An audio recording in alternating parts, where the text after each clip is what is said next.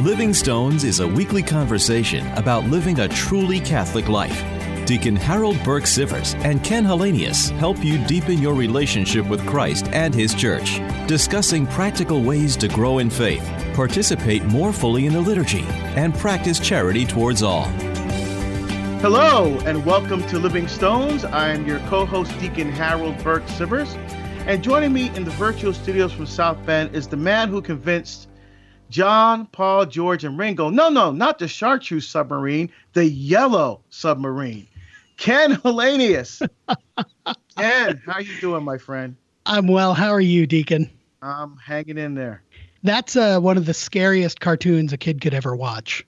The uh, the Yellow Submarine movie. I'm going to tell you. Um, my wife gave me one of those Lego sets though, where I got to build the Yellow Submarine, and uh, and it includes the little characters, and you know, and they're dressed all in their in their cartoonish ways.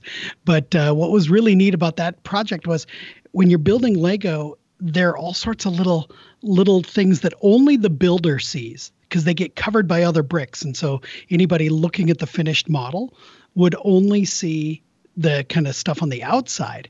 And I kind of remember thinking about as I'm building this, I was like, why are we spending all this time, you know, adding in bricks that are only I'm going to see? And I realized that's the real joy for the builder.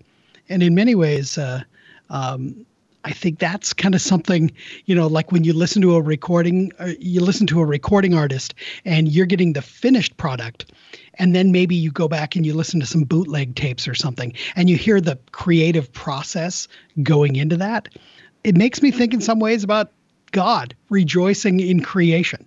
And uh, so all of this inspired by you by your claim that now we can talk about chartreuse as well if we want Yeah, so good to see you deacon uh, you know here we are back in uh, back in the studio together and how have you been? How's how are things going in your world? Yeah, it's it's going fine. It's just that you know my my uh, schedule is still in flux. You know, I, I still have uh, this far into you know into fall. I still have people switching and canceling and trying to rearrange things because of COVID and stuff. So it's just it's a, a very strange time because usually my schedule is set. You know, um, but it's just a strange place to be in. But you know, I I'm happy and joyful and continue to do the, the Lord's work, you know, as He's called me to do, and uh, you know, finish the manuscript now for the book, uh, Catholic Response to Racism for Ignatius. So uh, that's off to the first uh, set, the first set of editing. You know, I try to really get the book close to a finished product because like I mean this is my sixth book now, so I pretty pretty regular pretty publishing machine here. So I, I really I double checked all the footnotes. So I'm trying to save time at the at the other end of the process. I just have to get some permissions uh, and things like that. But other than that, doing well. Man, how how are things at ND? ND is good. We're uh, off to the races and in school. Um, it's so good. We had an, uh, you know, we actually had a gathering with our Sorin Fellows, uh, undergraduate and graduate students that are affiliated with the center, uh, and just had a, you know, kind of an opening mass and picnic together. And it was so joyful. It rained on us while we were outside, but nobody let that drive them away because we are so excited to be back together and uh, it was just it's it's good. It, we're getting ready for our first kind of events. One of the events that we were unable to do during COVID was something that we call our Sorin Fellow Supper Club. And that's where we send students, little groups of students, to go to the houses of professors and, and faculty and staff uh, to dine as a family and to to get out of the classroom and to interact with people whose vocations are the intellectual life or you know what they what they do on campus. And it's something that we're able to do again this year. And I'll tell you what we have I think 16 of them throughout the semester and everyone is full. So people are just happy to be together. And uh, and it's community and it's it's life. And so that's that for us is one of the highlights. Well, that's great. I mean, because we are the body of Christ, you know, so it is important that we overcome this fear and get and start getting back together. Absolutely. You know, as, as the people of God again. You know, so uh, excited to hear that. That's great. Absolutely. Yeah. We, well, well, we finished our walkthrough of John Paul II's uh, amazing document, Evangelium Vitae. So Um, but now, you know, we, before we we start on our next venture, you know, we got a got a special guest today. We do indeed, and we're really excited to chat with uh, a fellow that I've gotten to know during my time at Notre Dame, uh, and probably because he himself is a Notre Dame alumnus. But uh, he's he's uh, a great guy who is involved. He's a recording artist. He's a filmmaker. He's a musician.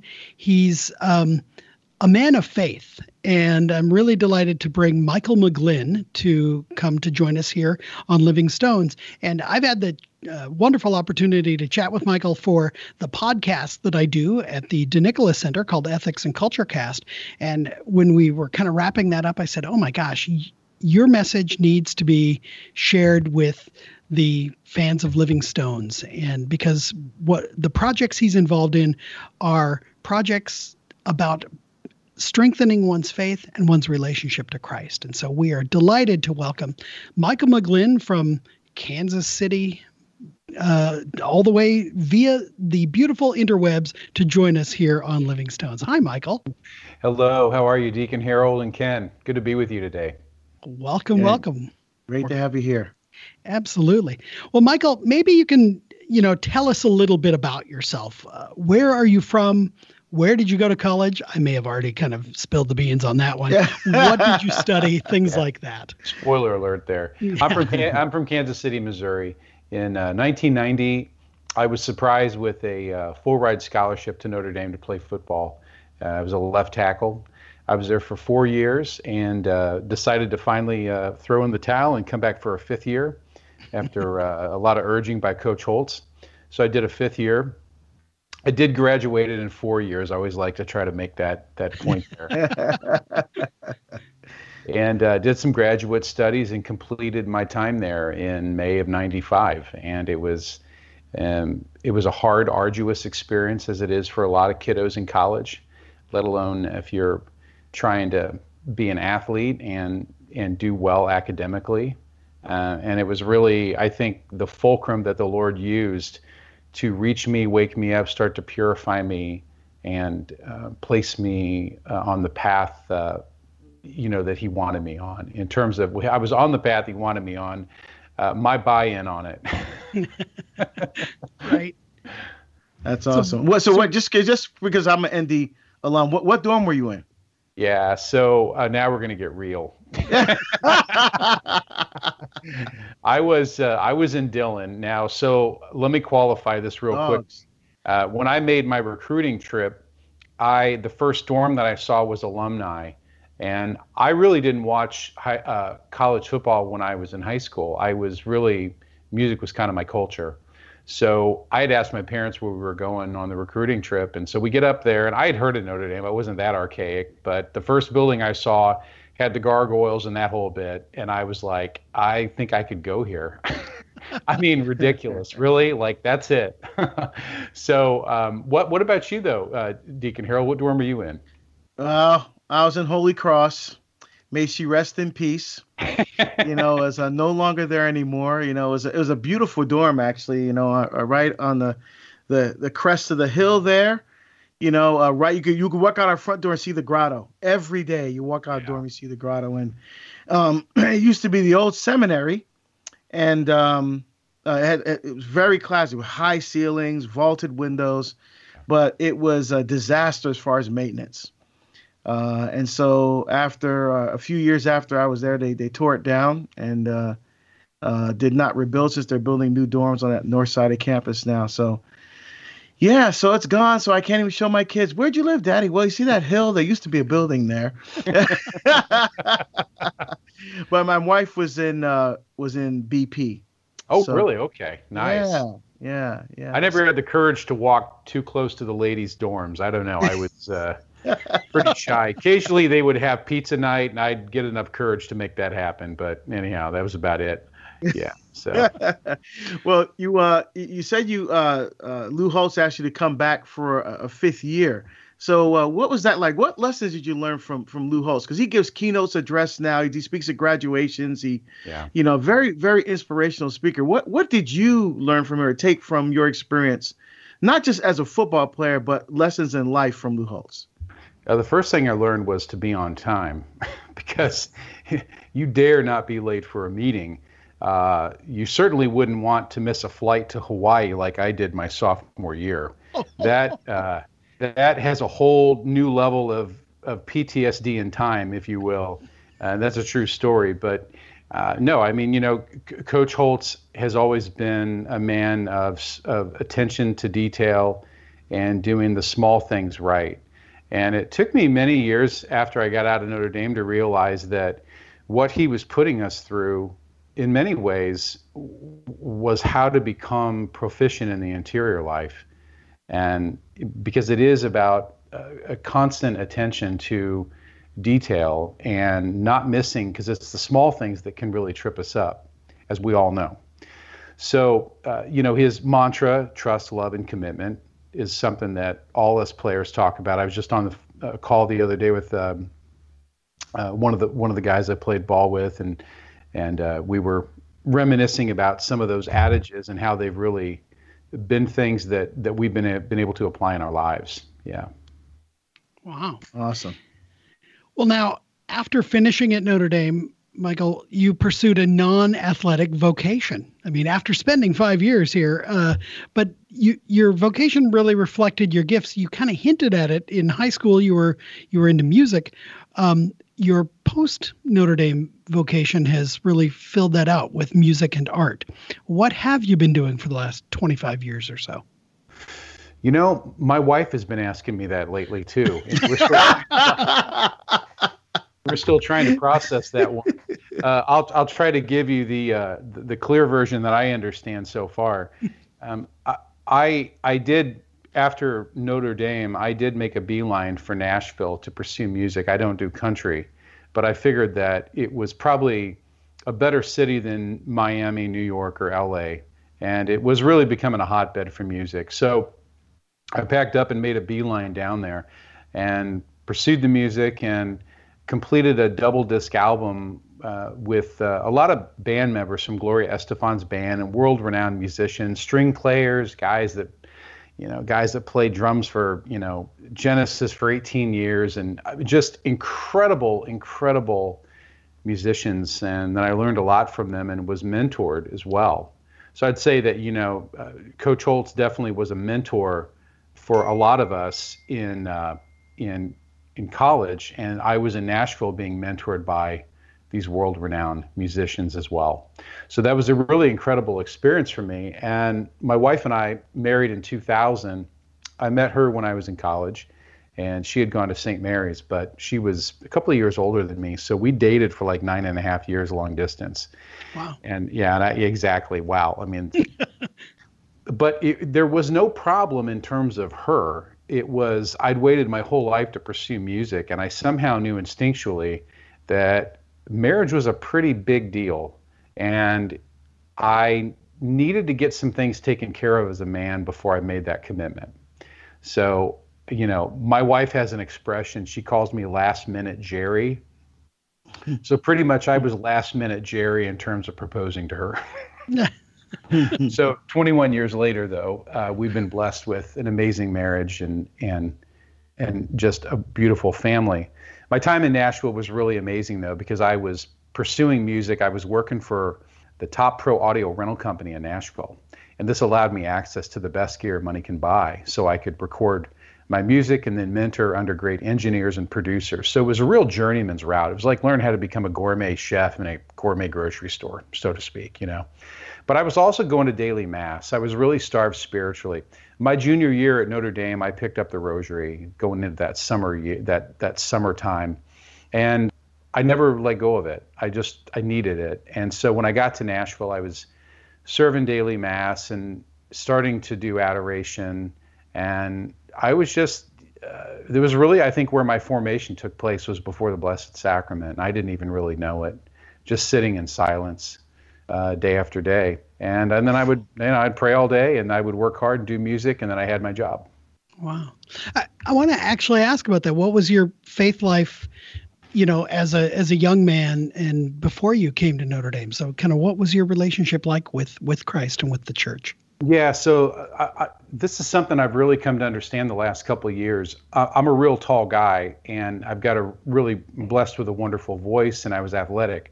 So growing up, McGlinn could do no wrong with family and friends. I was lauded, and this was a problem because when I went to Notre Dame, I was I was just with Aaron Taylor actually out in San Diego a couple of weeks ago, and he and I had a chance to catch up and just talk about what our time was at Notre Dame.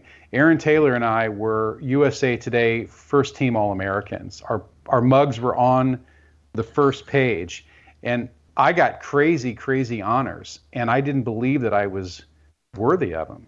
So when I got to Notre Dame, I had a real confidence problem. I didn't believe that I belonged there. My currency was music, and I didn't understand why I'm in this program, but I said yes to it because I wanted to be obedient. Well, I was frustrated by my time there in the early days, and so I didn't want to be obedient to one more thing. And unfortunately, that was the Mass, the holy sacrifice of the Mass. My room in Dillon was the closest to the chapel. Mm. Figure that out. and I would go. I wouldn't go to Mass for the first couple of years. And I remember stir, you know, just kind of like stewing in my room on Sunday nights like a wild squirrel. I couldn't wait for Mass to be over. I do recognize that from a young age, I was given that gift of the gift of the Holy Spirit, that fear of God. I knew I was supposed to be there, and I wanted to be there. Now this is this is the devil raging in my life that I had faith, I wanted to practice the faith, but something was keeping me back from doing it because I really never wanted to go to college and pursue and play football. I wanted to pursue music. And it's a very selfish thing in a sense, but um, as a college athlete, you suffer a lot too, though. So I was suffering physically under a, a, number of different things, and just in terms of practice and academics, but I was also suffering interiorly. And I didn't have prayer in my toolbox. And so to get up to speed with McGlinn picking up the rosary junior year, uh, praise be God, I had some people in my life that gave witness to that. And I said yes, and it started to turn things around for me. Wow. What was your major at Notre Dame? I'd love to say graduating, but I really know what you're saying. No, it was it was arts and letters. I was a film major, and so I wanted to pursue music recording, actually in college. And I remember going into Crowley Music Hall and just kind of the wind being knocked out of me when I found out that they didn't have a recording program they have lots of pianos and theory, but I wasn't into that. I, I mean, I was a guy that read Mix magazine in college. Now, if any of our listeners know, Mix magazine is it's the Sports Illustrated of music equipment. Okay, so the centerfold is going to be a five thousand dollar piece of outboard gear, at least back in the day. So this is what I was spending my time reading, and um, but I also recognized that somehow that this was a place I was supposed to be and I had a great relationship with my parents. And I did, I was drawn to the fact that Notre Dame was a Catholic university with Our Lady on the Dome. I, that was not missed on me. I don't want to give the impression that I was so absent minded. it was just like the guy couldn't see past his own eyelashes. I could, relatively speaking. The second school that uh, my top three were USC, Colorado, and Notre Dame. I came back Aaron Taylor and I were the first to commit out of our class, and we had a great class. Um, the bus, you know, Jerome Bettis, we just had so many great players in there. Wow. But when I came back uh, that that trip, I canceled my my visit to Colorado, and I found out a week later why they were so mad. I was their number one pick that year oh, as a lineman, mm. but it was exhausting. And um, this is so silly. My buddy was the uh, production manager for the Cher tour. Remember Sonny and Cher? Cher was touring and coming to Kansas City. Well, Meathead here wanted to go back behind stage and see all the equipment, so I canceled my trip to Colorado because I'd already committed. And honestly, I, it's so silly, and I couldn't save face. I mean, I couldn't go through all that and pretend to these people that I was interested. You know, so I said no. You know, one one one thing. You know, I I also, I mean, I love music, um, and I played uh, guitar in a jazz band at Notre Dame. And probably for about 10 seconds, I thought, wow, maybe I want to do this. you know. But but but I found that it was not. I wasn't passionate about it. I mean, I still pick up the guitar. I still noodle around. I still try to learn songs that interest me, but I just couldn't see myself every day picking it up, practicing, and just loving it, going like, yes, this is this is why God put me on this earth. You know, and so to um so for you, I, I think it's awesome. I think it's actually inspirational for people listening. Um, that even though you went to Notre Dame to play football, All American, probably, you know, uh, uh, some people would have been allured by the the opportunity for a professional maybe career in the NFL you went ahead and pursued your passion and your i mean how how how, do, how can people find the courage to do that because you know they, they may be studying something right now or do something that's practical but in their heart they're going ah i i wish i had the courage to step out and do this. You know how, how do you how do you discover that? You know it, i think the word is discovery. In our whole lives we're going to be discovering things. You might think that you're passionate about this or that. And i've interviewed hundreds of leaders and i always ask them a question. Tell me a moment you feel most alive in what you're doing. They all say the same thing i was helping someone i started to realize after i got out of notre dame and after i got out of nashville and, and moved on with my life that i love using the currency of music like I love that. But that's actually not the end all for me. And I don't think it is for any of us. Uh, because that would weigh us down to the earth and to tools, if you will. I do believe, though, that there's people that naturally love to sing, and it's how they feel God's glory. I would agree with that. That's for me as well. But a friend of mine, not to give too much away here, I know we're going to get into my story a little bit, but if it's okay to mention, I am a filmmaker today. I'm a professional storyteller. I've done thousands of films and and um, and have had a chance to do some really cool stuff. And I was at dinner with a friend of mine, a mutual friend of ours, Ken, actually, uh, on a film shoot a couple of months ago, and he said, "You know, Mike," he said, because um, I was talking about I don't get a chance to use my music a lot today, and I haven't for some time, uh, and we can get into that whole piece of it but he said, You help other people have a voice. And I lost it. I just think it was a God thing of two brothers that know each other, were known to each other.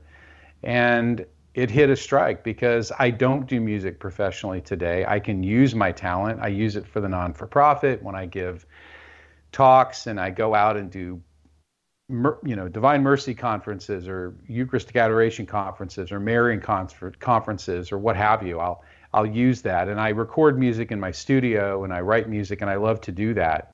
But I'm not trying to go on the road. We're trying to raise three teenagers for crying out loud. I mean, I leave for one night and the house almost burns down. So I mean, going on the road is not a reality. But you know what though? Um, I've gone through all of that now, and to me, it's a wonderful gift that I can use when I have an opportunity. But when he said that to me, I thought, wow, only God would have chosen that for me.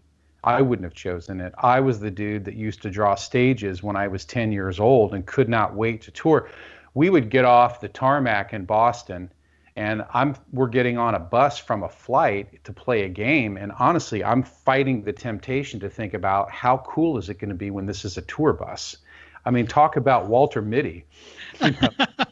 but but you know Deacon Harold to get to your point though there are things that we're naturally drawn to as people and I think that it's good for us just to be honest that on a ground level we're kind of a mystery to ourselves.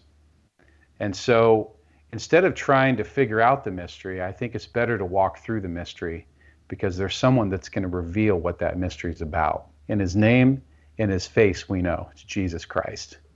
Amen. Beautiful. Well, you know, we don't have a lot of time left together tonight, but I want to uh, kind of begin to tease out a little bit about would you be willing to come back and talk with us next week for one? Because I, I want to continue this. I'd love to. Wonderful. Um, because we want to explore a little bit. You, you kind of mentioned you make films, and you mentioned then also kind of doing some uh, divine mercy and adoration and things like that. And so, really want to move into the portion where you can tell us a little bit about how you got involved in those activities um, and what they, how those help, you know, kind of continue your living out of your vocation. Because I think the message that I'm hearing from you is to re- to discern and respond to the call that you're receiving, uh, and to be open to whatever God has, whatever God needs you to do for the kingdom is kind of the message that I'm hearing. Yeah, thy will be done. I think it's the most powerful prayer of surrender we can pray. I think it takes almost a lifetime to get to that place. And uh, we need to help each other get there and say, hey, don't be afraid because the best is yet to come. That's the truth. Mm, wow. Mm. That's awesome. Outstanding. Well, Michael McGlinn, uh, filmmaker, musician, high quality guy. We look forward to uh, welcoming you back next week here on Living Stones with us because we're going to continue this conversation then. In the meantime, we invite you, the listener, to connect with us. We're uh, the show, Deacon Harold and I. You'll find us on Facebook at Living Stones Media. Just type that into your old search box. You can also download all the previous episodes of the show at Mater Dei Radio org, uh, including some about the Eucharist, which we will pick up that theme as we gather next week. Uh, in the meantime, Deacon, uh, might we have a, a, blessing to help us get through this week? Sure. May Almighty God bless you and keep you and protect you, the Father and the Son and the Holy Spirit. Amen. Amen. Michael, can I ask a quick question? Where can people go to learn a little bit more about your ministry as well? Absolutely. They can go to sistinefilms.com and they can see some of the film work there. And then uh, uh, faceofmercy.com is another site for our non for profit. I've got some music up there. But in the next show, we'll talk about the new project and the really cool platform we just launched on January 1st, Feast of Mary, Mother of God. That sounds awesome. We'll see you next week. Thank you, Michael, and we'll see you all next week here on Living Stones.